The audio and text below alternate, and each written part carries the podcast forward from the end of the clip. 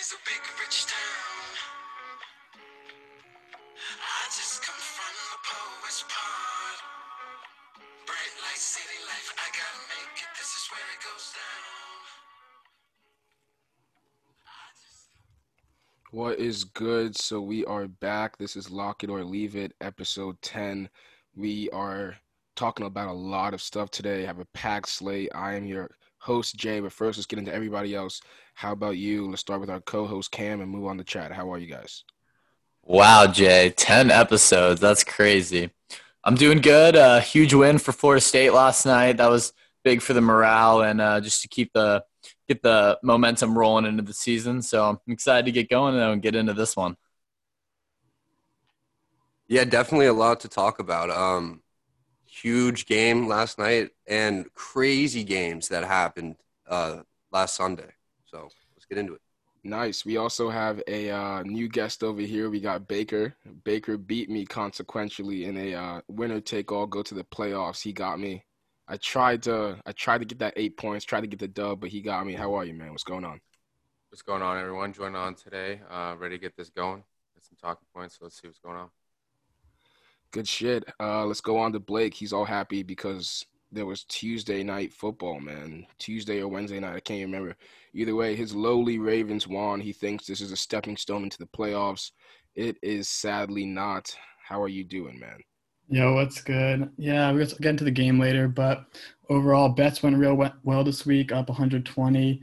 So, chilling, and yeah, a lot of good N F L games. A lot of good N F L games. That's week to week because you don't know what's going to happen. Vegas keeps on racking up the money. Aaron, how did you do this week, and how are you, man? What's going on? I had a good week, but I want to give a quick uh, negative shout-out to the Northwestern point guard, Boo Buie. He played absolutely terrible down the stretch last night and cost me a bag. Very unhappy about that. He is not welcome as a guest on the show at any point. He missed two clutch free throws, then let his man score on him to lose the game. Unbelievable collapse for Northwestern. Not a fan of Boo Buie. So that's all I got to say on that. Not a fan of Boo Buie. People are not a fan of some other teams too. Vegas, once again, got another good week going, but we have a great podcast going on today. We're going to start off with the N F L Sunday recap. We'll go over the leaderboards, talk, talk about what's happening. You know, uh, Wentz is looking like he's cooking some hot ass along with his sidekick, Russell Wilson. So we'll see what happens there. We're going to slide into the N B A because E S P N is smoking dick, and they are making their top ten rankings, and they are terrible. No one agrees with them. K D can't be number six. I'm a hater, but we just he can't be number six. And then we're going to finish off with our top five power rankings for the N B A season. Uh, yeah, we've got a lot of stuff coming on to you, and uh, we'll be right back and hop right in.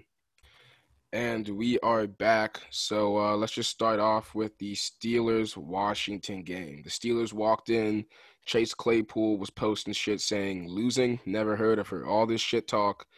And then they walk in, they lose to the uh, Washington Redskins. Alex Smith comes back from the injury. People thought maybe he's just going to be another game manager, never be the same person, but no, he led that team to an undefeated, I mean, he beat an undefeated team. So what do we think about them? Let's start with you, Aaron. Uh, I've been a big Alex Smith fan for a while. I don't think he's as good as uh, as Pat Mahomes, who he obviously got replaced. Um, but, I mean, the Steelers are bound to lose eventually. They're a good team, but I don't know about eleven and oh good. I think they'll stomach the playoffs, have a pretty decent playoff run. Um, but I think it's pretty clear now at this point that the Chiefs are the better team. I think their the record the Steelers had was the only thing that kind of kept them afloat in people's minds over the Chiefs. And I think the Chiefs are going all the way this year again. No one's going to stop them.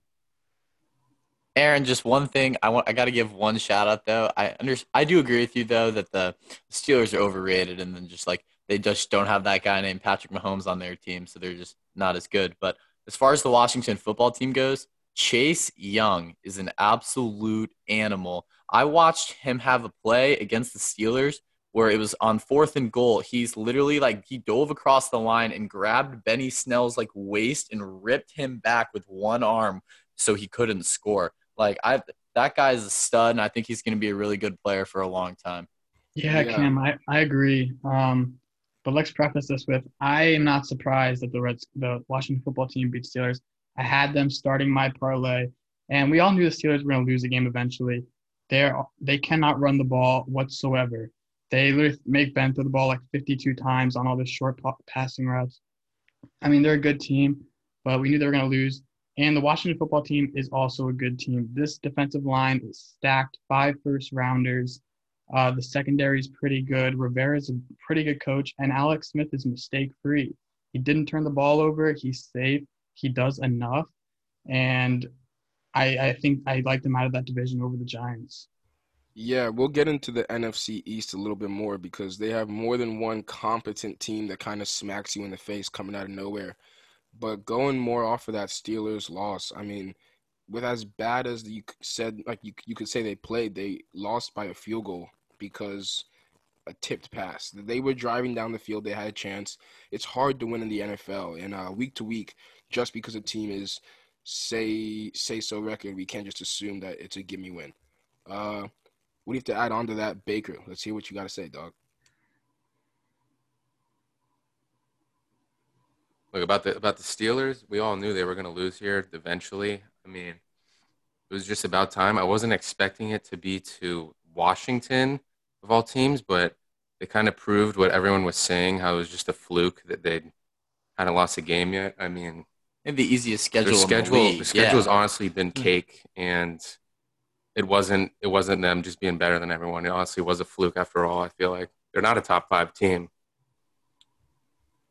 Let me tell you something that surprises me. Alex Smith, that man, I cringe every time he gets tackled. I, I fear for that man's leg. And I don't know if you guys saw, but he got cleated. And his leg, thank God it wasn't his his hurt leg. But his other leg, his left leg, I believe, was – gushing blood through his sock, and they didn't even check it. They just taped right over that bitch, and that man kept going. You got to give that man all the respect in the world. Yeah, well, let me pose this question to you three guys, and then we'll go on to Blake and uh, Aaron. If the Chiefs, now that they both have one loss, the Chiefs and the Steelers, if the Chiefs overtake them and get the number one seed, that means there's only one team with a bye. The Chiefs get it. The Steelers don't have a bye. Do the Chiefs, I mean, do the Steelers make it to the A F C Championship game? No bye. Do they make it there? I'm going to have to say no. I think, I mean, honestly, I I think the Browns, the Browns could easily take down the Steelers this week. That's a huge game. And if you get, if you let Kansas City get that, get that number one seed and you give Patrick Mahomes an extra week of rest and time to game plan and do all those other things you have to do to, like, be super effect, effective and efficient, I'm, I mean, I'd look out. I already, they're already. I mean, I think they're already going to repeat. But like, if you let them get that number one seed, Martino, I'd be sweating over there, big dog. Yeah, Baker, what do you think? If the uh, Steelers get the number two seed, they have no bye, and you're facing, let's say the, um, let's just say you're facing the Raiders, the Raiders first round, and then you have to face the Bills the second round. Would they be able to make it through that gauntlet and make it to the A F C Championship game? You know, against the Raiders, I say they got it. I mean, the Raiders are middle middle ground team, I'd say, at best right now. I mean, they're pretty good here and there, but they're very inconsistent. And then when you look at the Bills, I love how Josh Allen has been doing this year. I think he's a stud, definitely like a top five quarterback. And it's only his, what, his second year, his sophomore year in the league. I mean, he'll be one of the best Q Bs in the league for a while. And I think I think he'll be on the come up here in the next few years, so. He'll yeah, definitely just, lose to the Bills. It's his third year, Baker, and he does look really good. Um, yeah, he's in Lamar's class, right? Yeah, he's in Lamar's class with Baker yeah. and Darnold. Um, but yeah, the Bills, I mean, damn, he was throwing the ball all over the yard against the 49ers. That was also the easiest bet of the year. I don't know how it was ever Bills plus two before kickoff. Like, they were clearly the better team. Uh, made money on that one, too. But, yeah, I don't think the Steelers get there, but – what's I think is more important is I really don't think the Chiefs want to play the Raiders in the first round, um, the way they've been playing them both times this year. So if they get that bye, then they'll likely uh, wouldn't have to face the Raiders if the Raiders stay at seven. Well, let's stay on the Raiders real quick, and um, let's go and talk about that Jets win. I mean, the Jets loss. I mean, it's honestly a win or a loss. If uh, Blake, do you think it's better that the Jets lost or won that game? And then we'll go on to Aaron. Um, I guess it's better because they fired their defensive coordinator. That was a terrible call. Why are you doing an all-out blitz on third and ten uh, with a, and you leave your guy one-on-one with Ruggs. Like, I don't know, just stupid. Um, but yeah, it, it's better. Like, what does it mean if they win w- one game? Now they're securing Trevor Lawrence, um, which is obviously the most important piece.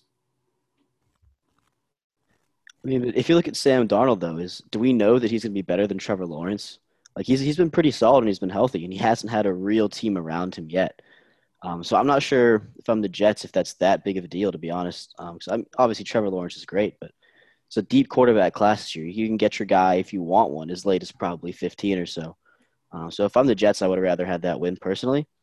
Um, but I think they're trying to lose all the way. I don't think they wanted to win that game. I think it was pretty apparent there at the end with that play call. Yeah, I'll counter to you by saying this. I don't think it's really about them wanting um, Trevor Lawrence. I think it's about them wanting the asset of Trevor Lawrence. If you have the number one pick for the Jets, even if you don't want him and you keep Darnold, you have to pressure another team to trade up and you get more assets to trade down and get the players you still want with additional value, you know? So I think that's really the end game for them. That's the end goal, be able to get a lot of pieces, stockpile assets, and flip Trevor Lawrence, or maybe f- keep Trevor Lawrence, flip Sam Darnold, and get back a lot of stuff. Uh, how do you feel about that, Chad? Uh, I feel hurt. I feel very hurt uh, because that was that was my that was my upset of the week. I called the Jets, and you guys were hating on it from the start. No one said the Jets were going to win, and from that beginning of the game, I, I was getting really happy. I was getting really excited. I immediately started texting you guys saying, let's go Jets, look at them. And it just slowly fell apart. Yeah, yeah. Let me preface this, Cam. I got you. So let me get a play-by-play just for everyone listening. Cam had the Jets to finish off his parlay, to finish off his teaser. I don't know, but it was one hundred ten dollars. And I was like, shit, there's a minute left in the game. And then the group message starts blowing up. Cam, give me a play-by-play of what happened. Jay, Jay, uh, I can't. It's just like this one. This one really hurt. So I send I send the parlay in the group chat, and it was just like I was just up on the week, and I was like, all right, I'm just gonna put together a little chaos guy. It was like it was like three upsets and like there or no, it was it was the Saints money line and the Browns money line against the Titans, and then it was the last one was the Jets because I was because I was like Chad talked me into it in the morning. Like Josh Jacobs was out. Like the Raiders are inconsistent. You know what I mean? Like it's not out of this world to say. And like the odds of them losing every single game are ridiculous. I was like, it's at least worth a shot. So I send this in the group chat. Everybody starts like when they're up when they're and all of a sudden you see Derek Carr driving down the field. The Jets hold him. They get him to a fourth down. Oh, pass interference. They get another first down. The Jets hold them again. Pass interference on another fourth down. Back to back. They keep going all the way down. They finally get a stop. It gets all the way back to fourth down. One last. This is the third time in a row. This is all in the same drive. They get they get the turnover. They have the ball. I'm like we. I'm like oh okay, we're good. Everything's good. All you got to do is that. All you got to do is just run out the clock. Three and out. They punt the ball back to Derek Carr. He has no timeouts, but, like, he's got, like, a minute left. Why the fuck is are you calling an all-out blitz? Even Madden will tell you to call man up three deep. Like, that play call made no sense, and it lost me money, and I just I, I can't talk about it anymore. Yeah, Madden, that coach suggestions is definitely man up three deep, or it's – Uh, cover four, deep zone. There's no way. I mean, maybe I think, honestly, Greg Williams said, you know what, if I call this cover zero blitz, I'll get fired. I, I still have money. I can just get out of this God-forbidden, God-ridden, like all this shit going on in this organization. Let me just get out of here. Let me just call the worst play, give them the L, and escape. And I bet you ten years from now, if they do get the Trevor Lawrence pick, there's, there's going to be like a video op, you know, like a biopic of Greg Williams, and he's like, yeah, man, uh, they got to give me some credit, man, because that cover zero really got them Trevor Lawrence. Uh, but moving on, though, let's go to the N F C East, because just like the Redskins we were talking about, there's another competent team, the New York Giants. The New York Giants with Colt McCoy as the backup. I looked at his stats because he was going to be my player of the week, but sadly they did not um, line up to be stats you would want for a player of the week. Either way, that defense Bradbury, the secondary with Logan Ryan, some legit guys, Blake Martinez, uh, Leonard Williams. Talk to me about the Giants. Uh, let's start with you, Chad. That was supposed to be my savior game. I lost some uh, some basketball games the day before, college basketball, and and then I lost the Jets game, and I needed a savior game. I was going between Green Bay, which we'll talk about later, or the Seahawks, and I I, I took the rookie mistake in trusting Russell Wilson with the football in his hands because he was hot shit again. Shortest M V P race I've ever seen. I can't believe he was ever in the question. Bum City. I mean, he's so nice, like, skills-wise, but I don't know what the fuck's going on. He's messing up too much. Yeah, absolutely. I told Blake I'm still checked into the Las Vegas sports retirement home. That's where I'm residing right now because, you know, I'm retired. However, I said if you want a lock to put down for the week, just do Russell Wilson interceptions. He will throw a pick. It will happen against the Giants. It happened. What do you want to tell me, Cam? I have been preaching this for several episodes now. All Russ does is cook up hot ass. There is he is not is he is not in the elite Q B conversation. I'm tired of it. Anytime I w- I'm glad Floyd's not here because I don't have to listen to his shit today.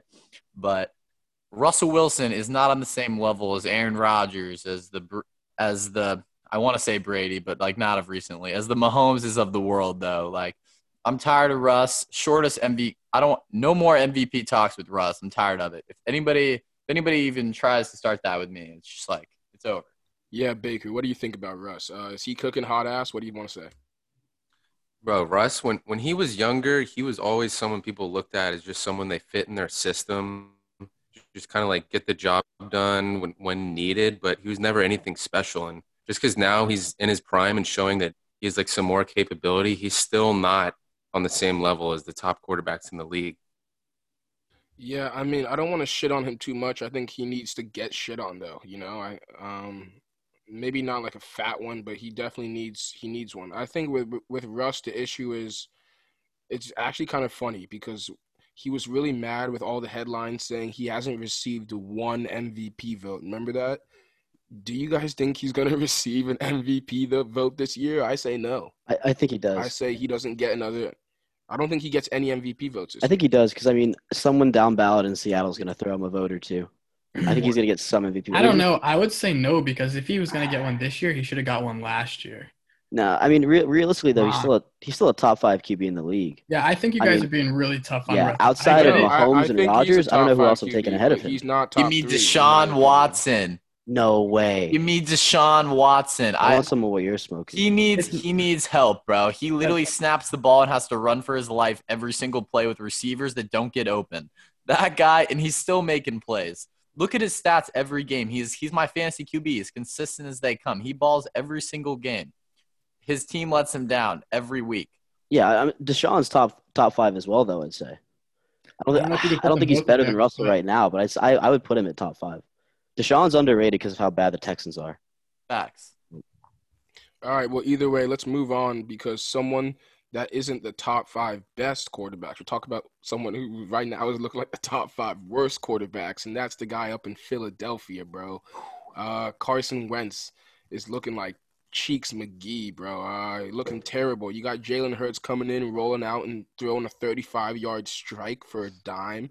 Once you come out, gives the team energy, and then they right after that they have a kickoff return that goes for forty, and you're just like, whoa, all right, this team has a lot of energy that was just injected into them. I think Hurts couldn't. Let's see how he does this week against the Saints. It's going to be a tough defense, but how do we feel about Carson Wentz going forward? How do we feel about Jalen Hurts going forward? Uh, I'll start with Baker, and then we'll go to Aaron. You know, I like Jalen Hurts starting this week. I mean, I think it's about time he gets an opportunity. Especially with Wentz, by far the worst Q B in the N F L right now, I'd say. I mean, he's guaranteed to throw two, three picks every game. But, I mean, a lot of that can be credited to how bad his offense is as a whole right now. But I think Hurts can do more. I mean, he's more mobile. Maybe he can show some of the run game. And I just want to see what he can get done because Carson Wentz isn't going to do anything this season at this point. Yeah, I mean – Wentz is he's done. I hate to say it, he's finished. It's going to be hard for him to find another starting job with how he's played this year. Um, I mean, outside of his rookie year, he really has been pretty below average. And I just – I don't see it with him. I don't think he's got what it takes to be an N F L mm-hmm. star quarterback. I think no, he's going to so bounce around the league, maybe a my, backup. What, my question to you guys is then – because I agree. Wentz, like, it's clear they put Hurts in. I remember it wasn't the last game, but the game before. They put Hurts in for one of their little gadget plays. He runs for like ten yards. They take him out. They put Wentz back in. Wentz gets sacked the next play. I'm just like, what are you guys doing, you know? But what are they going to do with his contract? Because they're paying him a lot of money. And for I like think, a long time. For, yeah, he has like, and I think a good amount of it was guaranteed. But like, can you trade him? Like, I don't really know what you would get for him right now. So let me so, add on to that and pose this question and give you guys this little um, insert. Right now, I think his contract's for one hundred twenty-eight million dollars and hasn't even kicked in yet. So he's still not even kicked into his contract, you know? So he hasn't even gotten any of that contract money yet. I heard that Philip Rivers is on a one-year deal. He's getting paid, I think it's thirty million dollars. Then you have Jacoby Brissett, who's getting paid twenty-five million dollars to be a backup. They're both on one-year deals. The Colts could be interested if the Eagles wanted to trade him to the Colts. The thing about the Colts is – he will have an offensive line. He will have a good defense. You will have some offensive weapons. It kind of depends on if Chris Ballard, the G M for the Colts, decides if they honestly want to pay this guy Wentz after seeing the season that he just had. Uh, that's just a that's just a, a thought. How do we feel about maybe that happening? Because Philip Rivers isn't going to be there for much longer. I'll start with you, Cam. I mean, long term, I don't think I don't think Carson Wentz is the solution for any team. I mean, I'm riding with Jacoby Brissett, and if, if I can't get Philip Rivers to come back, because Philip Rivers is a game manager kind of Q B, he like takes care of the ball, limits, tries to limit the turnovers. I mean, he does throw picks, but I mean, most most people do. His defense is good, as you said, and he has plenty of time with that offensive line. So I, I definitely think Carson would be better there. But if I'm the Colts G M, I'm staying far away from that contract of Wentz. That's just too much money for too little value. And I would – Jacoby Brissett, you could definitely pay less money to do about worse damage to your offense for sure. Yeah, how do we feel about that, Chad? Do you think Wentz is uh, still going to be an N F L quarterback in, let's say, two years of starting N F L quarterback? Or do you think after his two shit seasons and all these injuries that he sustained that he may be out of here? I think he's completely out of here. I think he's like uh, Colt McCoy. He might uh, he might win as a backup, but uh, he's just going to be a backup from now on. That's crazy, because that's going to be the highest paid backup I've ever seen. You know, God damn. I mean, it's guaranteed someone's still going to have to pay him. Even if the Eagles trade him, I've heard that they're still going to have to take a thirty-four million dollars cap hit just for trading him. But it's better than, I guess, paying him the full one hundred twenty-eight. So they're just going to kind of rip the Band-Aid off and just hope that everything else is cool. But let's keep moving on, and uh, let's go to the Patriots going against the Chargers. They went forty-five and oh. That's crazy. Uh, who called that? I think someone called that game. Uh, Cam, do you want to talk about the Patriots just going berserk and Bill Belichick really showing who he is as a coach? Yeah, I mean, rookie Q Bs usually start, struggle against Belichick. Obviously, he's one of the greatest coaches of all time, but their defense was rolling. They blocked a kick, too. They blocked a punt, I think, and they had two touchdowns on the defense. I mean, it's hard to lose when you're playing that good, even if the Patri- and even with the limited offense that the Patriots have, they still put up points. Cam Newton actually threw for a touchdown this week, and he did have, but he also added two rushing touchdowns, and They they affect they run the ball well. They're well coached, and uh, just Justin Herbert was just not ready for that uh, Bill Belichick game plan. He ended up throwing two picks, and I can I can tell Aaron over there is pretty happy though, because he did call this, so you got to give him credit for that one. But what do you yeah, want to say, Aaron? This is my upset of the week.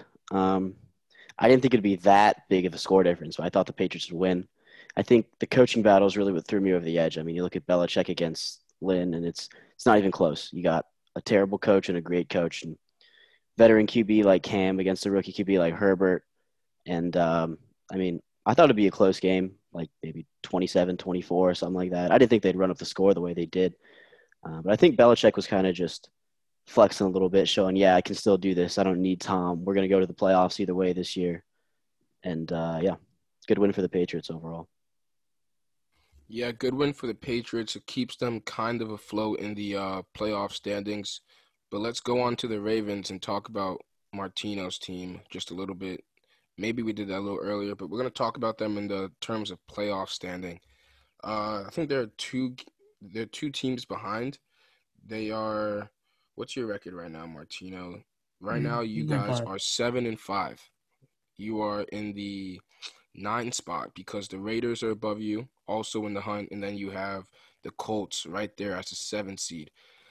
How – show me the path that you guys fit into the playoffs. I want to hear it. Um, okay, well, we do hold the tiebreaker over Indianapolis. Um, but right now, the projections I looked at give us like a sixty-eight percent chance because we have a really bad schedule. We play the Browns, who are a good team, and then we play the Bengals and the Jaguars. I'm pretty sure if we win out, we're definitely getting a spot at eleven and five. Um, ten wins, we'll see. But as far as the team goes and how they played, I am well aware that this team has a lot of work to do to still make a playoff run. The defense didn't play very well, although I'll give it up to Andy Dalton. He actually threw the ball really well, anticipated a lot of throws. But uh, the defense didn't play very well except for a few plays here and there. The offense, that defense is bad. That Cowboys defense is real bad. Um, but at least I got to see a little bit of what it was last year. three hundred yards on the ground is still a ton. Um, and Gus Edwards, man, that guy is the most underappreciated guy on the Ravens. He is a tank. But I, I think they're going to get there. Uh, they're finally fully healthy this week. They're getting Andrews and Sneed back and Judon back. Um, this huge game against the Browns. Yeah, to add on to that, you guys also play the Giants, which is not an easy game anymore. The Giants are actually, who are now in the division lead for, you know, their division. They're not a uh, just a walkover team in the N F L anymore. So you guys got two games that could go either way, Browns, Giants, and then you guys have two should-win Jaguars, Bengals games. If you win out, I say you guys get into the playoffs. But that poses me this question to, let's start with Cam, Chad, and then go to Baker. Do you guys see the Ravens getting in? And one last thing, Martino, before I pass it over to them. How many times is your fucking center going to snap it far behind you guys and make you guys lose fifteen yards after you guys just get a first down? It's ridiculous. Well, it hasn't been one guy. They keep rotating because of the injuries. But, yeah, that needs to get fixed. All right. Well, I, I, I think this team has so much potential, and they've showed it in the past, but they're just falling apart lately. I don't know what's going on. I think they they had one of their best games without Lamar, which is crazy. Lamar's supposed to be what, top top three Q B, top five at least. Nah. Okay, all right. Well, supposed to be. Supposed to. He's definitely not to me, but he's supposed to be. Uh, last year, I mean, he was last year's league M V P. I mean, it's it's just the biggest up and uh, like from last season to go down this bad this season. It's just crazy to me. Yeah, he has to be held at a high standard. I don't want, like, Martino will always say, well, it's his third year in the league. Well, he's the league fucking M V P. I don't care if it's your third year in the league. Luka is now going to have the expectations as I expect other N B A superstars to have, not because of his age, but because of how good he is. It's the same thing with Lamar Jackson. At this point, if he gets into the playoffs, kudos. You can't lose another game first round and cop out. Cam, what do you have to say about that? Uh, um, I like how Martino said that they have a super tough schedule. Than other other than the Browns, I mean, the Bengals and the Jags are terrible. So, like, I don't really think that's, like, too tough of a schedule for you guys to get into the playoffs. But um, I do think they get in because he's just, like, again, like, Lamar is a good player. And the defense will figure it out. Getting back Calais Campbell was huge. And the injuries have been bad. It's been a problem for them all year. And I think that's I think that's going to be their real downfall. Gus Edwards, it was, as Martino was saying, though, that's a huge bright spot. He's a really good player. He actually, I watched a lot of him the other night, and he surprised me a little bit. But um, I think they'll get in, probably, probably win out. I mean, you can't lose to the Browns, though. I mean, that's that's a big game. So we'll see how that goes. And um, but they'll get in. What do you think, Baker? You know, I think they have a great chance of making the playoffs, obviously, depending on how the teams ahead of them do. But there's no reason they shouldn't beat the Jags, the Giants, and the Bengals. I mean, they should be blowing out all three of those teams. I think the really defining game, though, is Monday against the Browns. Should definitely be a good game. Baker Mayfield has been hot. I see him with that swagger he had in college, and he's getting real confident out there. And I think maybe he can have a great rest of the season. So I think that'll be a great game on Monday. Yeah, that could definitely be trouble for uh, Lamar and them boys out there if Baker's waking up feeling dangerous on them. Waking no, up feeling dangerous, doing the Dougie in the second quarter. We'll, we'll see how Baker's feeling, bro. Um, but we'll let's see which Baker and, we're getting today. Yeah, right? Let's go and move on to the N F C, because the N F C playoffs – if you look at the playoff division leaders, it's kind of wanky, bro. So you got the Saints in the one seed. You have the Green Bay Packers at the two. You have the Rams at the three. And you have the Giants as the four seed because they're the division leaders. Let's talk about your Bucks for a little bit, Baker. And I'm going to pose this question to you. You're the sixth seed right now. So if the playoffs started today, you would be facing the Los Angeles Rams. The last time you played, you lost twenty-seven to twenty-four. How do you think that game fares out this time if you guys play the Rams in the playoffs? You know, if we played the Rams right now, I think it's kind of a toss-up. You know, they say we improved our offensive line so much this year, but we really haven't. Um, it was very subpar last year, and we had Tristan Wirfs, and, of course, he's better than what we have, but we still have Donovan Smith, our left tackle, probably the worst lineman I've ever seen in my life. Every single time there's a problem, but Brady getting pressure to get in the sack, it's always Donovan Smith, the left tackle. And, I mean, that's I feel like that's what holds us down, along with Bruce Arians' play calling is not good for Tom Brady. It just does not line up. Tom can't be taking thirty, forty-yard shots down the field and just – I feel like he's just chucking up in, in hopes that one of his wide receivers that's so good is going to make a play on it. But it's not working out. So I think it's a toss-up with the Rams. I mean, the Bucks are on and off. We could have a good game, or it could be one of those games that Brady just can't get anything done. But it would definitely be a good game. I'd say I'd maybe lean a little bit the Rams right now with wh- how we're playing. So we'll have to see how the Bucks do in the coming weeks to see if they can get it done against some of the better teams. All I would say, though, is you don't bet against Brady in the playoffs. Never. I I hate to say it, and I we, we go through this every year. We're like, oh, he's not going to get it done. Oh, but, like, he's got enough weapons. He, and he, he it's one game, not seven, not a seven-game series. So I, I would give I would at least give Brady that first one. Yeah, I made the mistake of betting on the Chiefs, uh, that playoff game two years ago, the Chiefs and Patriots, all-time great playoff game.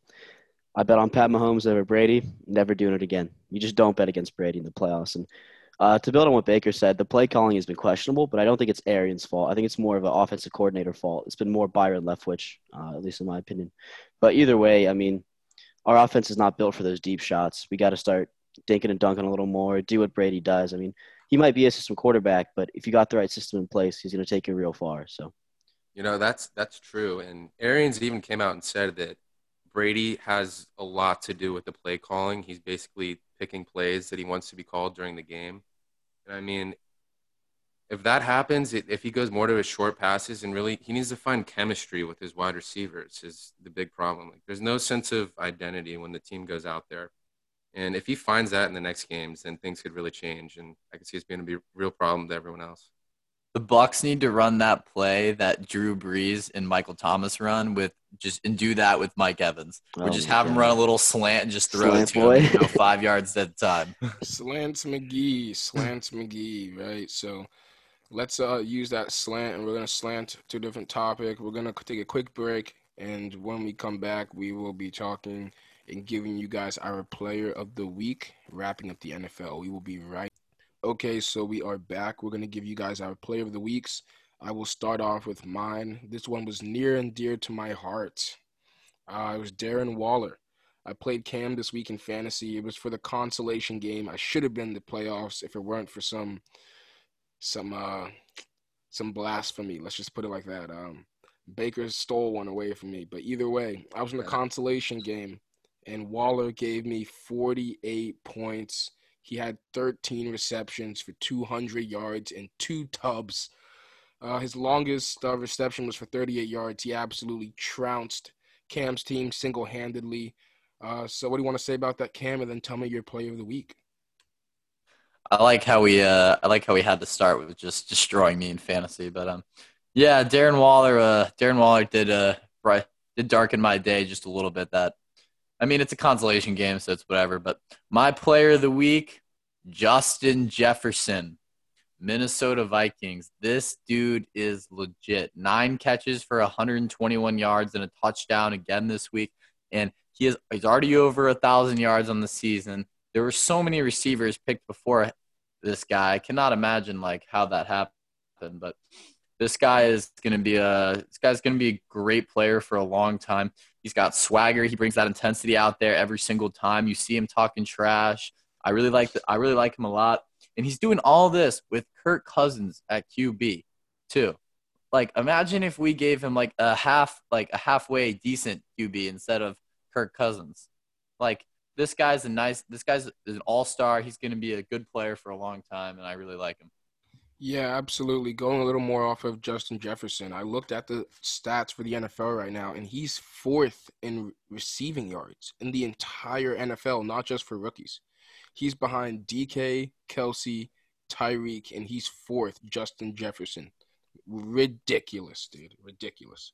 Jay, is it safe to say that uh, he's your pick for uh, Offensive Rookie of the Year at this point, or? I would have to say so, because Herbert started off pretty pretty well, but um, I think the past couple weeks he kind of uh, plateaued a little bit. He kind of went steady, dropped down, not too much. Um, I'd have to go with Jefferson as my – Offensive Player of the Year. Yeah, I'd have to agree with that. Uh, let's go to you, Chad, and then Baker for your Player of the Weeks. I got to go with Devontae Adams. He is the most consistent receiver, hands down, this year. He he, he was one of my top picks in fantasy, and I'll just go over his, fa- uh, his stats from this past week. He has ten receptions for one hundred twenty-one yards and two tutties. Man, balls on a consistent basis. He's the boy. So for me, I'm going to go with Josh Allen. My man, I may be a little biased because I've had him in fantasy this year and I had him last year, but he's definitely proved himself this year. So against San Fran, I don't know why San Francisco was favorited, but Josh Allen proved himself again, throwing for three hundred seventy-five yards in his third game, passing for four touchdowns, no interceptions, putting up thirty fantasy points for me against Blake. Beautiful. And I think he's going to continue to do the same thing. He's the number three ranked Q B on fantasy right now. People overlook him so much. Yeah, absolutely. Blake and Baker are in the playoffs right now. They are kind of, I think Baker's up eighteen points, and the winner will go to the uh, championship. So, Blake, let's hear your Player of the Week and your insight on maybe how this fantasy football is going for you and if you can maybe snag this W. Okay, so I have a, a few things to say. One about Justin Jefferson. I know this is high praise, but he reminds me of DeAndre Hopkins because you can't tell me why he gets why he's so productive. He's not super fast. He's not super big, but he's just makes a ton of – he just produces. He just keeps producing. So that about Justin Jefferson. Uh, my Player of the Week is my boy Gus Edwards. Um, talk about efficiency, seven for one oh one. Just a straight tank, and he's just been underappreciated for a while, so I'm throwing him some love. Um, as far as fantasy goes, not looking too good. I thought Christian McCaffrey was going to play this week, and apparently he has some tightening in his thigh or some bullshit, so I think he was downgraded to doubtful, um, which is going to make coming back really, really difficult, but we'll see. Can we talk about how the Chiefs right now have Q B one in fantasy in Patrick Mahomes, wide receiver one at Tyreek Hill, and tight end one in Travis Kelce. The Chiefs' offense is just on another level, bro. Like, they they, those like, guys could be Player of the Week every week. And they got coach one, offensive coordinator one. They got all that shit, dog. Uh, let's move on to Aaron. Who's your Player of the Week, man? Player of the Week is uh, Gunnar Olszewski. He's a cornerback and receiver for the New England Patriots. Now, a lot of people don't know about him. All he really does is return kicks, and he'll get in a little bit to play some slot, but not much. Uh, and this week he had three long returns. One of them went for a touchdown for seventy yards. And he also caught a forty-yard touchdown pass late in the game, too. Big week for him. He's a young dude, just kind of making a name for himself in the league as a return man right now, but big fan of his. Um, hopefully he does well in the future, too. Uh, but for this week, he's my Player of the Week.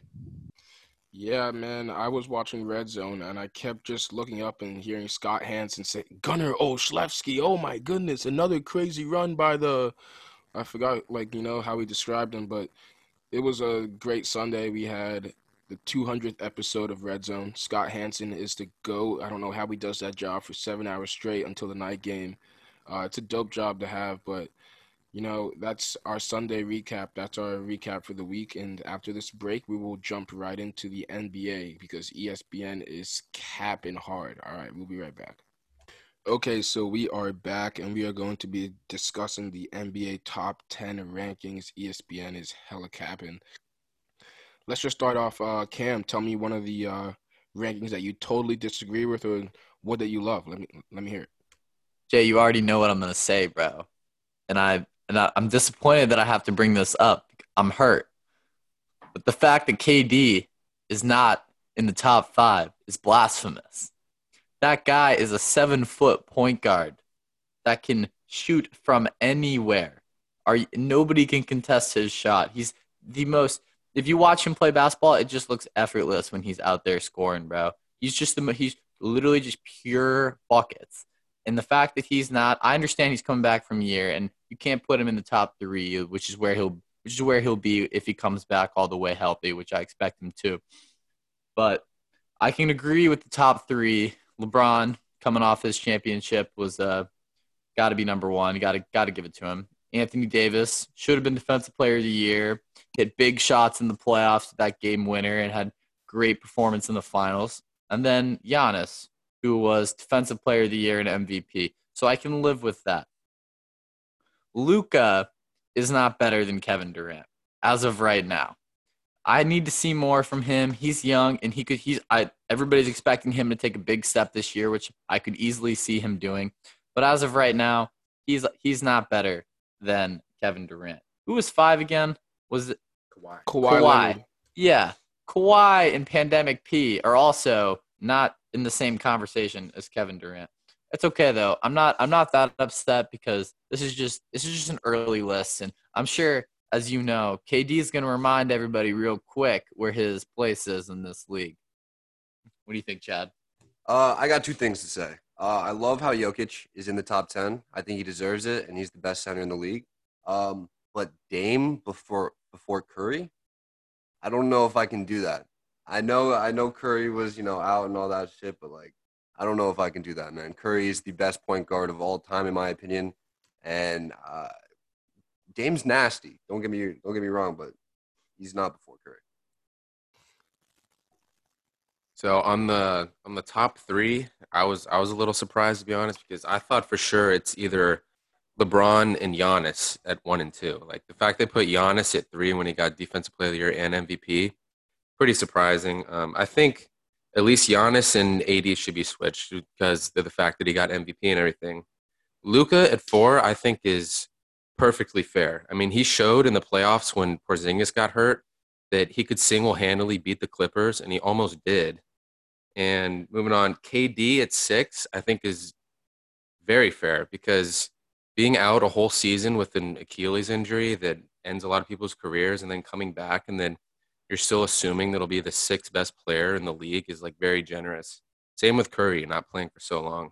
So yeah, there's a lot to uh, dive into there. Uh, I agree with you. Luka, I think Luka should be top five. As much as they want to say it's early on, this guy was going toe-to-toe with the reigning finals M V P and Kawhi Leonard, and then Paul George, who's supposed to be considered a top two or three wing defender in the league, two-way player. And he was giving them straight buckets. I mean, like, he was making them his son, dog. Luka was exploiting that entire defense.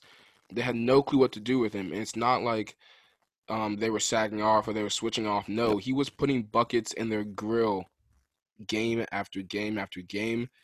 If it were me, I just don't know who I'm taking out of that top five to put K D in. I okay, I hot take. I'm taking out Giannis.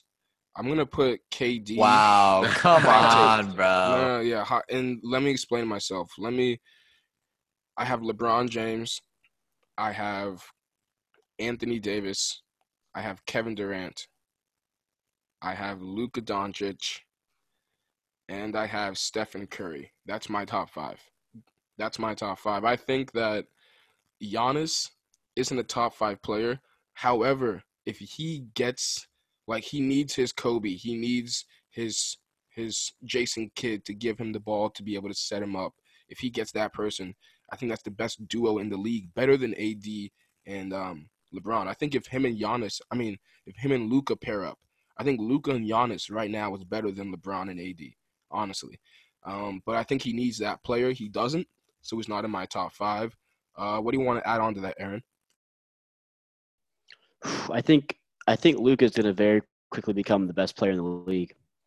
Uh, and I think Giannis is going to be right there with him for a long time. I think A D's going to be a better big man overall, but Giannis and Luka are going to play off each other great. I mean, Luka was twenty years old this year, and he averaged twenty-nine, nine, nine on sixty percent true shooting.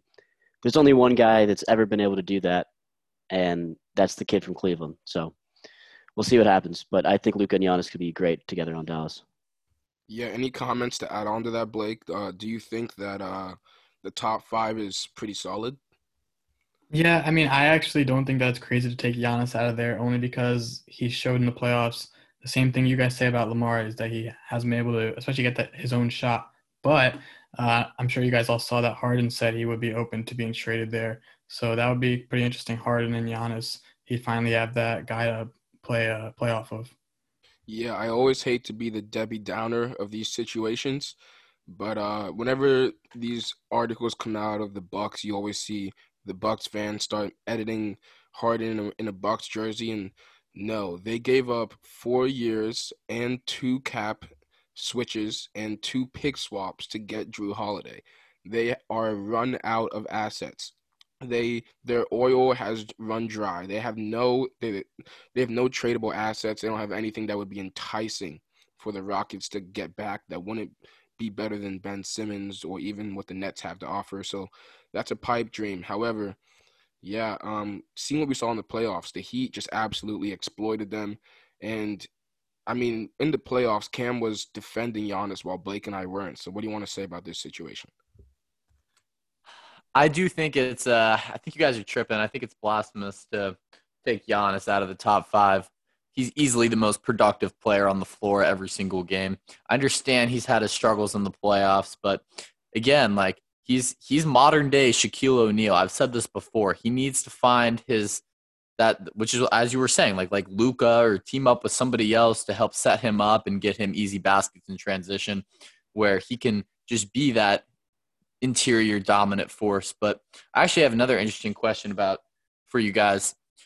Do we agree that Dame should be ahead of Harden on the list? Because I think that's a little interesting too, and I think that's pretty in, that's a debatable topic. Um, yeah, let, with you talking about that, let's just go through six through ten. E S P N has Kevin Durant at six, Damian Lillard at seven, Stephen Curry at eight, James Harden at nine, and Nikola Jokic at ten, the Joker. Going off of your question, if you're telling me do, who do I want on a team, god damn, that's tough, man. I would probably go James Harden. I'd probably go James it's Harden. Close. As much as I don't like it. It's close. Like, I'll put it this way. If I'm the seventy-sixers, right, and they say, do you want James Harden on your team or do you want Damian Lillard on your team?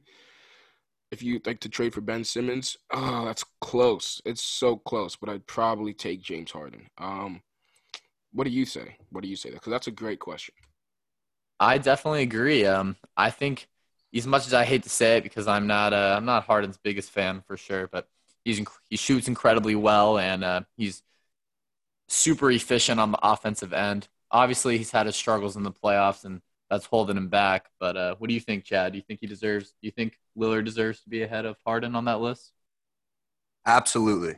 Absolutely. I think the struggles, like Cam said, in the playoffs, in the postseason, it's it's horrendous. And Dame never seems to fail when the pressure is hard. You know, when it's hot, he's always there to come through. And Harden just – I watched a game this past postseason where Harden had to make one three-pointer. And he literally missed three wide-open threes all in sequence. It was the worst thing I've ever seen, and I'm not the biggest James Harden fan. Yeah, I I would partially agree with that statement. I don't want us to have recency bias and not forget that the Pelicans were swept. I mean, the Pelicans swept the Blazers out of the playoffs. Drew Holiday clamped up Damian Lillard. C J McCollum wasn't doing anything. A D was destroying Nurkic. And Rondo and Jrue Holiday were just putting up buckets. Jrue Holiday had a forty-piece that series on Dame and C J. So, I mean, Dame has had his um his bad moments, I guess you could say, in the playoffs, but he's bounced back with that Thunder series. He balled out. He did as much as he could have against the Lakers. I mean, it's the champion Lakers. We didn't expect him to do much else. But, yeah, I would say I'd put Dame behind Harden. So going off of that, we still have Steph and ahead of Dame, right? If Steph's ahead of Dame, that means do we have Steph ahead of Harden? Oh, yeah. If you're starting a team, you want Steph Curry ahead of James Harden. Yes? I think I think everybody agrees on that. Yes. All day. All day.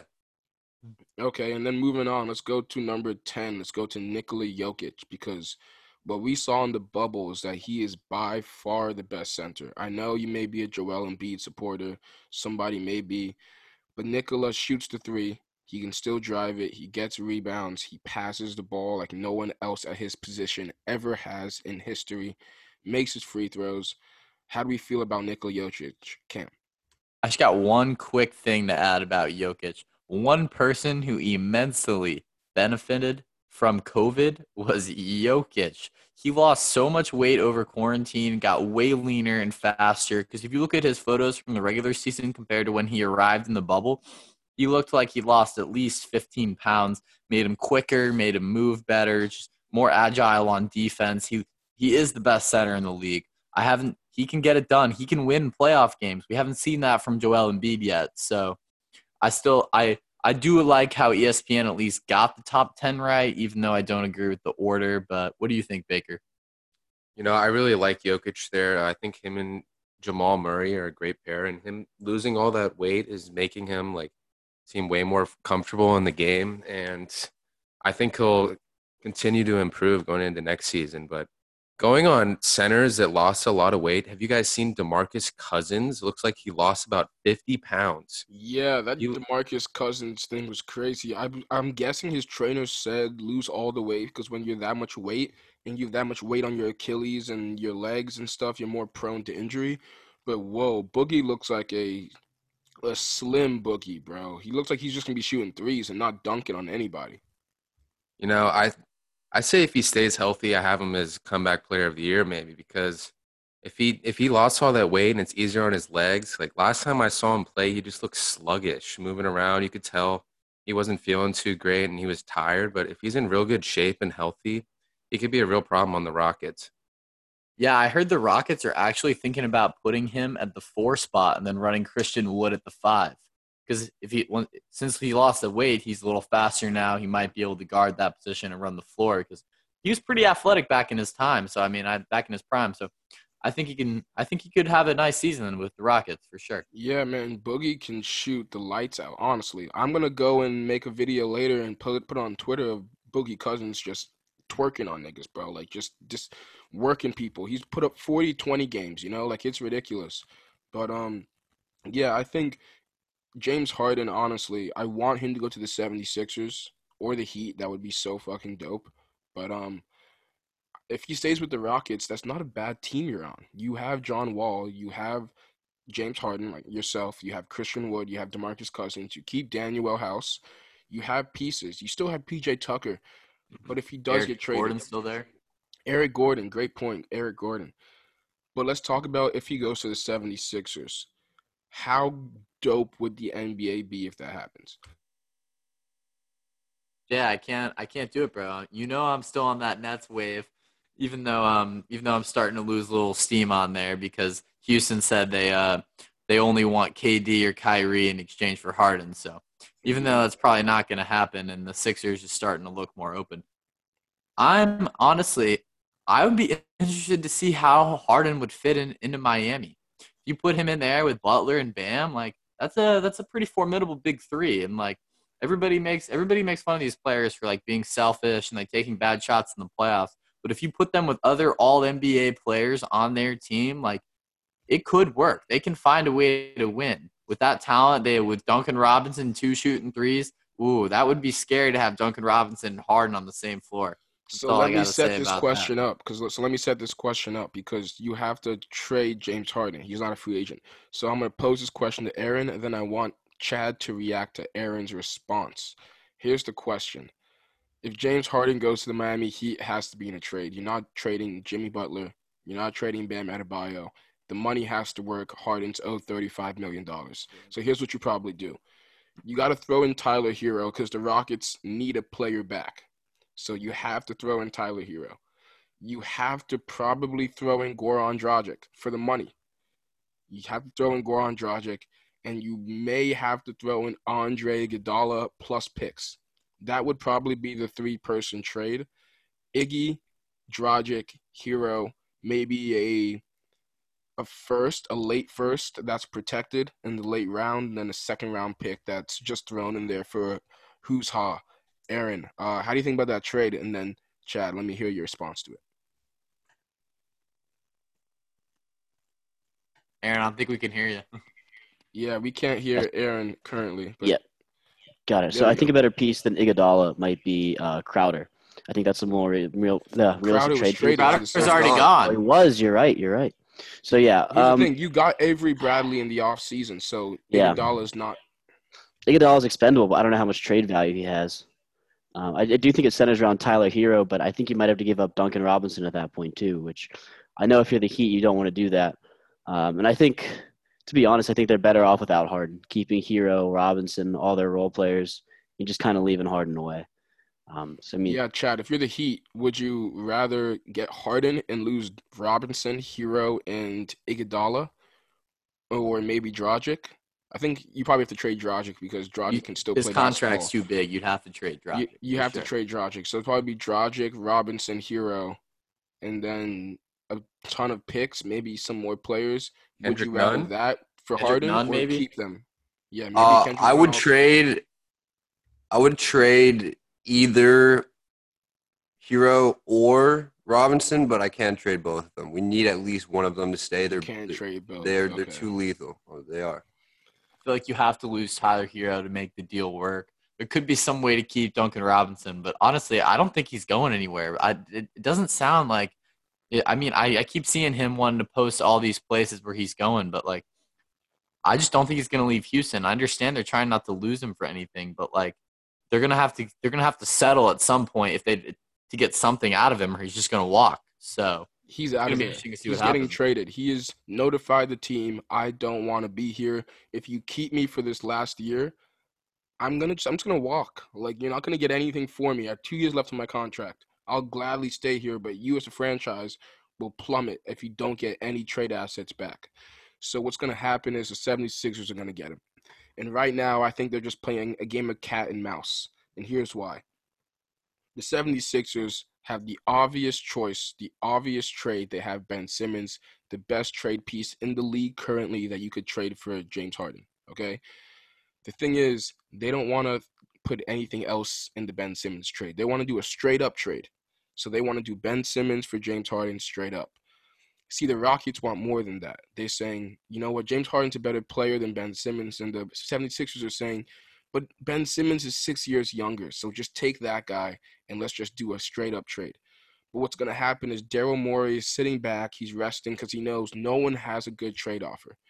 But if all these other teams start coming into the trade mix, then maybe he starts getting scared. Maybe he starts thinking there's a three-teamer that can pull up. Maybe the Nets could acquire him off of Michael Porter Junior in a three-team trade, and the Nuggets get back Karis LeVert, Spencer Dinwiddie, and all these pieces. So it all comes down to, is Daryl Morey going to crack and add more on to, to the Ben Simmons trade, or is he just going to say no and keep it? If I'm Daryl Morey, you have to trade James Harden to the Sixers. You have to. Him and Embiid, how do we think him and Embiid are in the East? Let me hear what you want to say, Cam. James Harden, Embiid, Danny Green, Seth Curry, Dwight Howard, Tobias Harris. That's a fucking unit. How does that team fare in the East? It would be... That they, they would be a force for sure. I think I think they would be probably a top three seed. It would be them, the Nets, and Milwaukee, assuming Giannis stays. But I think that puts them above Boston, honestly, because that's I know I know Floyd's gonna hear this and uh, have some words to say. But that would be it would be scary to watch the playmaking with Harden and just setting up Embiid, bro. Like, Jay's saying that uh, Embiid's gonna have a big year, and I'm I'm not I'm not all the way on that train yet, but Doc Rivers, if anybody's going to get motivated and beat, it's going to be him. So we'll see what happens. But I do, I am nervous because that is the best deal you're going to get for Harden. Like Ben Simmons is clearly, is clearly the only choice that, especially with everybody else, it's just locking up huge contracts. No, no other big names are on the move in a period in which you can trade to not lose James Harden. So I just, I think the Rockets are just fucked. And like, you're going to like, you're going to have to give him up for less than you want and less, less than he's worth, but it's definitely better than getting nothing from him. And they would be scary to be in the East. I think they go to the conference finals. Maybe they could, they, they could upset them Nets. I, I hate to say it. And I know I, I could tell in your eyes that you're waiting for me to say it, but they could. And that would be Harden versus K D in a whole series would be interesting to watch.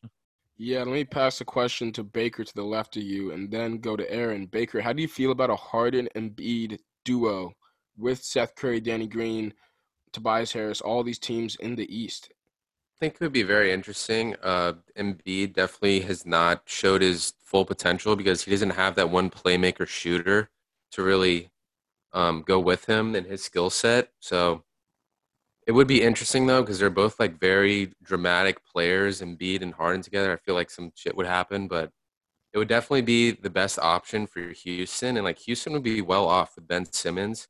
If he doesn't end up fitting in there, he'd be a great trade asset for someone else. And that's definitely what I see happening. If that if it doesn't happen straight up, then it would have to be a three-teamer trade. Yeah, I mean, you have to put Ben Simmons. Ben Simmons in Houston is pretty good for him. You get a whole team surrounded around you, you know, so it's it's going to be pretty good. Um, Aaron, what do you have to say about that? I really like what Baker said about uh, Harden kind of being able to open up the floor for Embiid, because really right now they don't have a whole lot of shooters. They're getting them right now, I know. They're trading for him, but we haven't seen Embiid really play on a team with shooters that can space the floor and giving him an opportunity to really own the paint. Uh, so I feel like the lineup they're kind of constructing right now with Seth Curry, uh, if they do pick up Harden, he can shoot.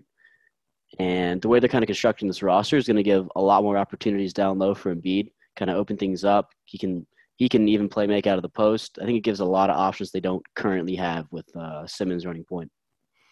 Yeah, let me just say this, Cam. If Harden goes to the seventy-sixers, you better start shaking in your boots, dog. Um, Harden and Embiid against your squad, good night. Talk about – all right, Kyrie's going to have to be either guarding James Harden or having to basically guard Stephen Curry with Seth running around screens every single time.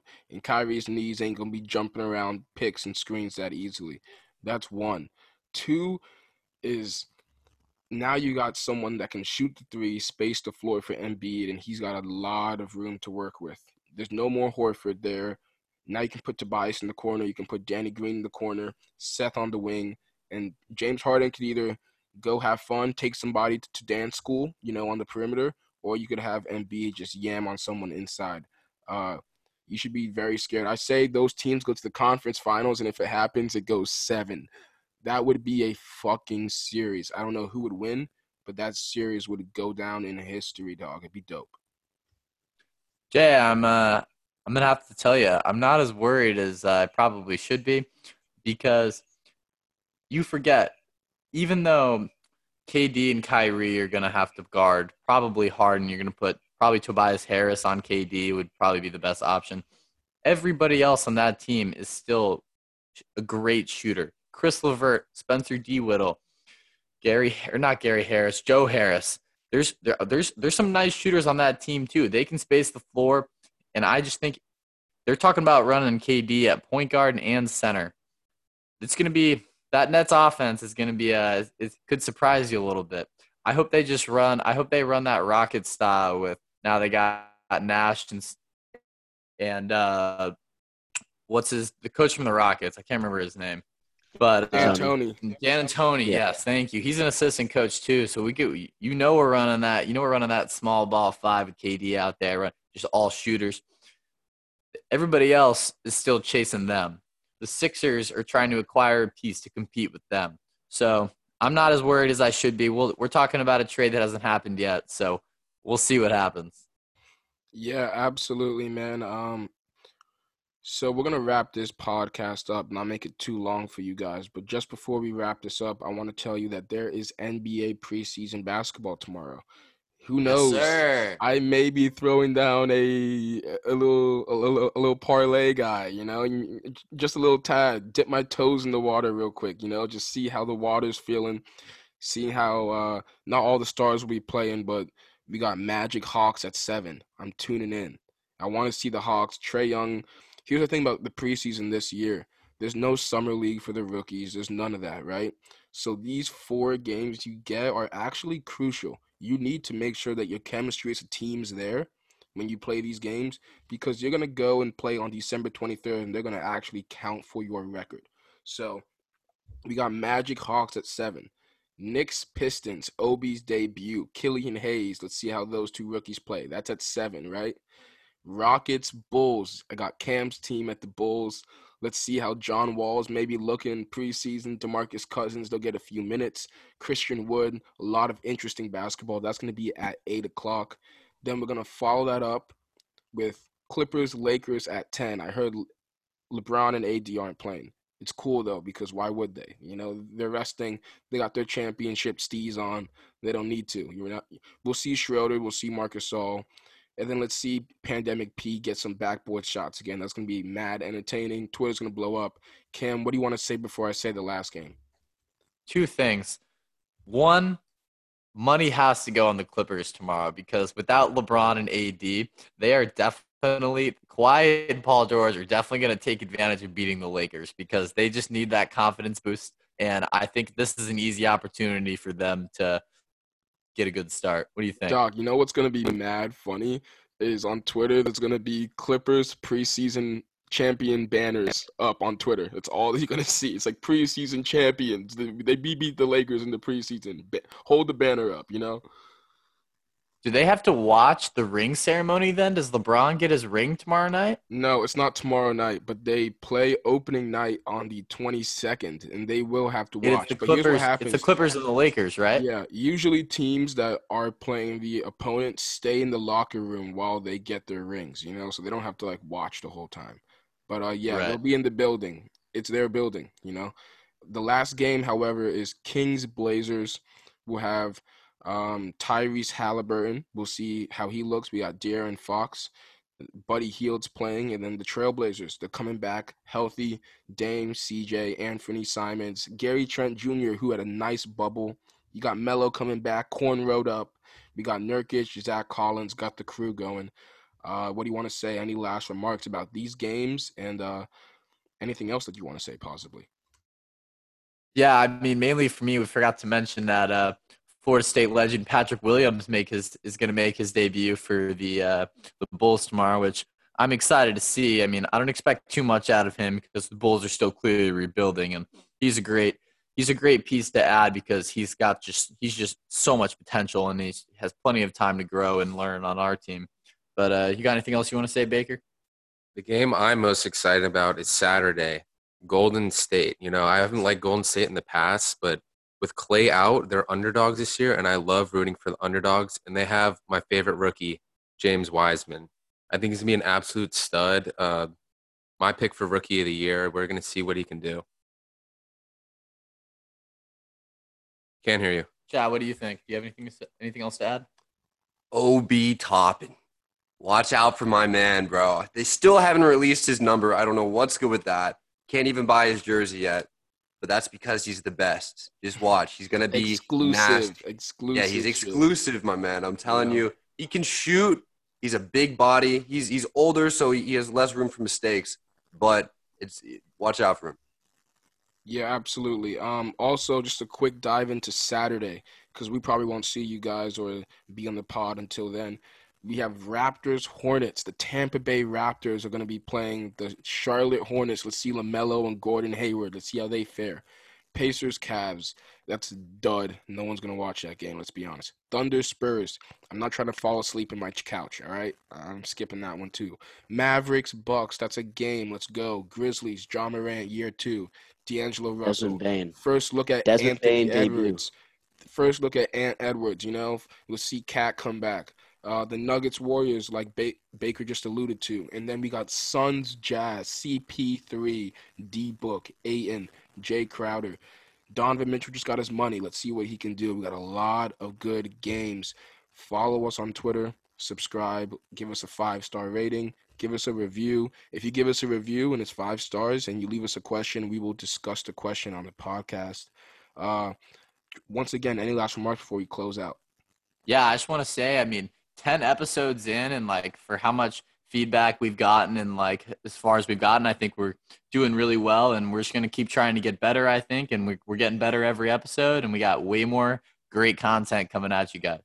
Yeah, way more great content coming at you guys. It's great because sports is back. Six months ago, we couldn't imagine doing this because it was like we were on a sports drought. There was nothing going on. But now we got a lot of stuff going on for you guys, more content.